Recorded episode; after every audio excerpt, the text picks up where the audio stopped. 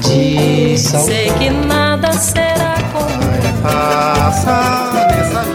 A Rádio Senado apresenta Curta Musical. A música brasileira em uma nota. Eu tenho um violão que chora Só por saber que você foi-se embora A eterna rainha do rádio, Dircinha Batista, foi também uma garota prodígio na música brasileira. Alô pessoal, eu me chamo Dircinha de Oliveira. Tenho apenas 8 anos. Este é meu primeiro disco. Espero que todos gostem de mim. E num canteiro tão pequenino, entre as mais belas. Ainda chamada Dircinha de Oliveira, em 1928, com apenas 6 anos de idade, ela se apresentou pela primeira vez em público. Aos 8, estreou no rádio e gravou as primeiras músicas. E com 13, debutou no cinema, participando de um número musical no filme Alô Alô Brasil, chanchada que foi sucesso de bilheteria em 1935. Cuidado, linda sereia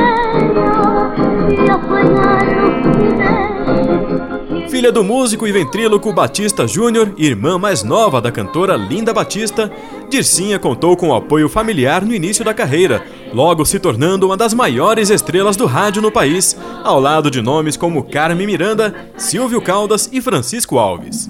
O Brasil verde que dá para o mundo se admirar. Com a admiração até do presidente Getúlio Vargas, a partir do final da década de 30, Dircinha Batista lançou vários sucessos, participou de mais filmes, recebeu prêmios de melhor cantora e se apresentou em várias cidades do Brasil, até ser coroada a rainha do rádio do ano de 1948. A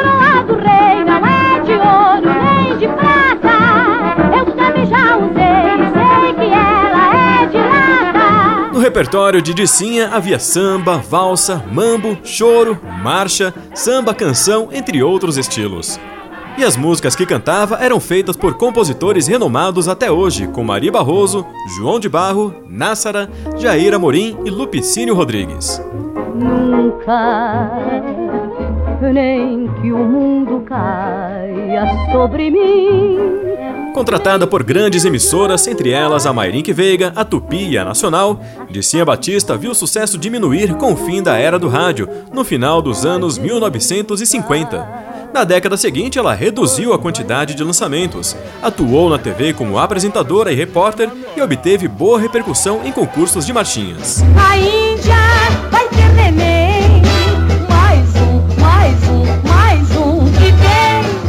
Até que nos anos 70, a Dicinha se afastou da música, passou a viver reclusa com as irmãs num apartamento em Copacabana, enfrentou dificuldades financeiras e sofreu com a depressão, até que em 1999, aos 77 anos, morreu de parada cardíaca. Alguém como tu, assim como tu, eu preciso encontrar.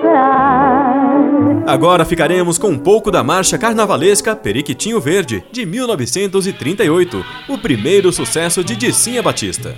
O que eu não quero é depois de me casar, ouvir a filharada noite e dia me amolar. Pois eu juro que não tenho paciência de aturar. Mamãe, eu quero mamar.